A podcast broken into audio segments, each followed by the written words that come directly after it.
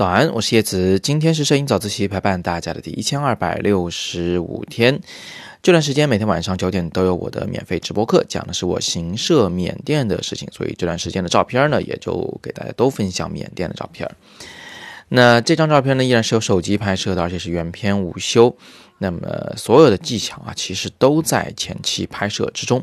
那么这张照片里有什么样的拍摄技巧呢？有一个是显而易见的，大家都能看到，就是对称构图。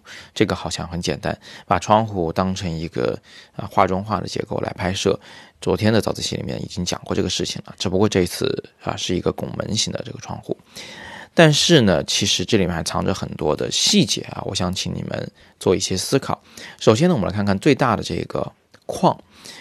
我如果站得更近一点，用手机的超广角镜头来拍这张照片的话，那么黄色的那个侧面，就是那个砖块的颜色的那个面会变得更加粗大，甚至呢，你会看不到这个左右的两个角上的那个黑。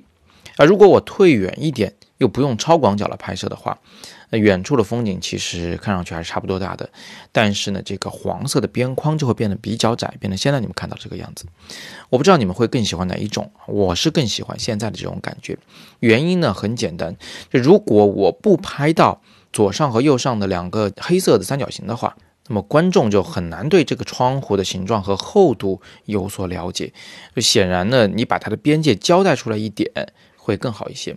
那需要交代全吗？其实不需要，因为寥寥两笔啊，左上角一个弧线，右上角一个弧线，这两笔就已经足以交代整个窗户的形状了。我们不需要去画蛇添足的，生怕人看不懂的，把所有东西都拍下来。那第二个小的细节呢，我想请大家注意一下这个远景的。三个区域，下边是土，中间是绿植，上面是天空。这三个区域的面积是不一样的，上下比较大啊。准确的说，下面是最大的，中间那小带的绿色呢比较小。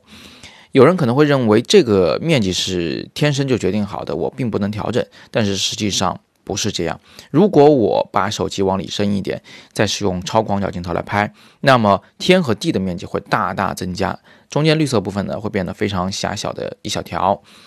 如果我把整个手机往上，哪怕是移动两厘米、三厘米再拍照，天空的面积就会大幅缩小，地面的面积和这个呃绿树的面积呢，都会小幅增加。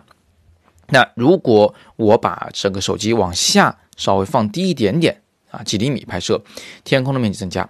地面和绿树的面积稍微变小，所以它们三者之间的面积关系是任我调整的。我在这里花了很长的时间来琢磨，到底应该怎么样去拍，能得到一个呃更协调的画面。所以最后我决定拍成现在这个样子。它们之间是有大中小的关系，但是呢，它们的这个面积之比呀不是很大，比例上呢就相对比较匀称，既拉开了距离，又。没有让人觉得，呃，这个很空洞，或者是很有压迫感。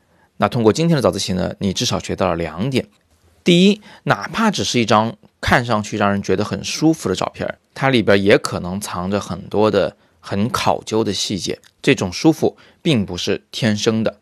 第二，在有前景的时候，稍许改变自己的机位，哪怕只有几厘米的差距，你得到的最终画面也会大不相同。好，那今天我们就简单的先聊这么多。实际上，这张照片呢，已经在昨天晚上的直播课里面又跟大家做详细的分享了。